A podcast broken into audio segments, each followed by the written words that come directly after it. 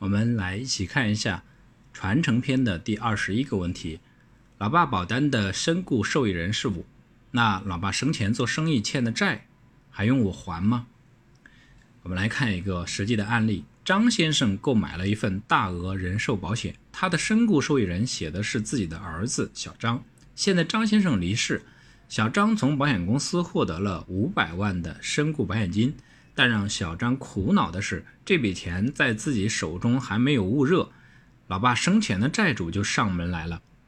债主说，张先生生前欠自己五百万债务没有还，要求小张把刚取得的五百万身故保险金拿出来替付还债。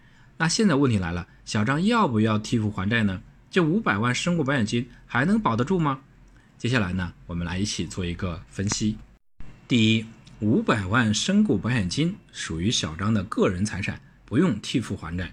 根据保险法的相关规定，小张是保险合同明确指定的受益人，他拿到的身故保险金属于其个人财产，不属于继承的父亲的遗产，所以这五百万不用拿来替付还债。第二，小张从父亲处继承的其他遗产要用来替付还债。假设小张还继承了父亲一套价值三百万的房产。那么这套房产就要先用来偿还父亲的债务了，因为根据我国相关法律规定，遗产要先还债，剩余部分才可以继承。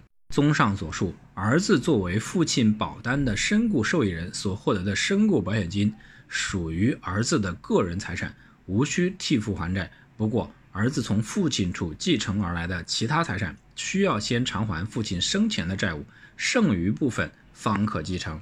看一下相关的法律条款，《继承法》第三十三条，继承遗产应当清偿被继承人依法应当缴纳的税款和债务，缴纳税款和清偿债务以他的遗产的实际价值为限，超过遗产实际价值部分，继承人自愿偿还的不在此限。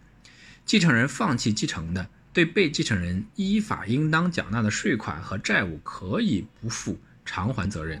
我们来看一下，针对这个问题，老爸保单的身故受益人是我，那老爸生前做生意欠的债还用我还吗？这样的一个问题，那 我们分两个方面，保单有身故受益人，身故保险金属于受益人的个人财产，无需替付还债。那第二呢，父亲留给儿子的其他遗产需要先还债才能够继承。感谢您的收听，谢谢。